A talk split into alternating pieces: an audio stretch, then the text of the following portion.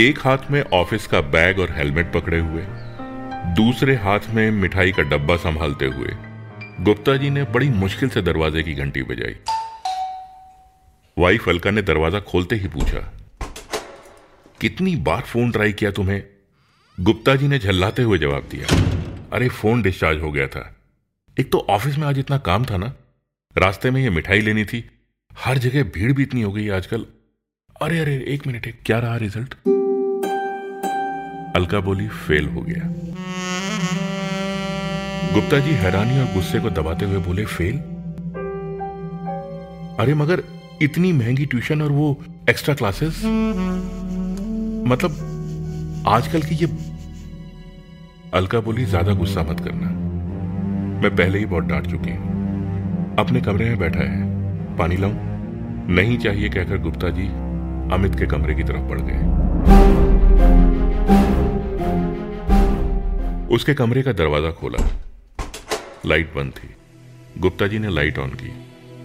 देखा अमित मुँह लटकाए बैठा है। एक सेकंड के लिए पता नहीं क्या हुआ, कैसे हुआ। गुप्ता जी गुस्सा भूल गए। बोले, शाम का टाइम दिया बाती का टाइम होता है। तब अंधेरे में बैठा नहीं करते। हमारे बाबूजी बहुत गुस्सा होते थे। अमित डरते डरते बोला, पापा, वो रिज़ल्ट मालूम है, गुप्ता जी बोले। मैं तो अपना टाइम याद करता हूँ। मैं जितनी बार फेल होता था, बाबूजी अपनी छड़ी मुझ पर ही तोड़ा करते थे।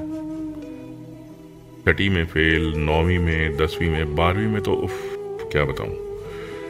तब तक अलका भी कमरे के दरवाजे के पास आकर खड़ी हो गई। अमित थोड़ा हिम्मत करके बोला, पापा, अगली बार मैं गुप्ता जी ने बात काटते हुए कहा, अगली बार की बात अगली बार देखेंगे। तुम आज फुटबॉल खेलने नहीं जा रहे हो क्या? अमित हिचकिचा रहा था, लेकिन बदले हुए गुप्ता जी ने उसे ज़बरदस्ती भेज दिया।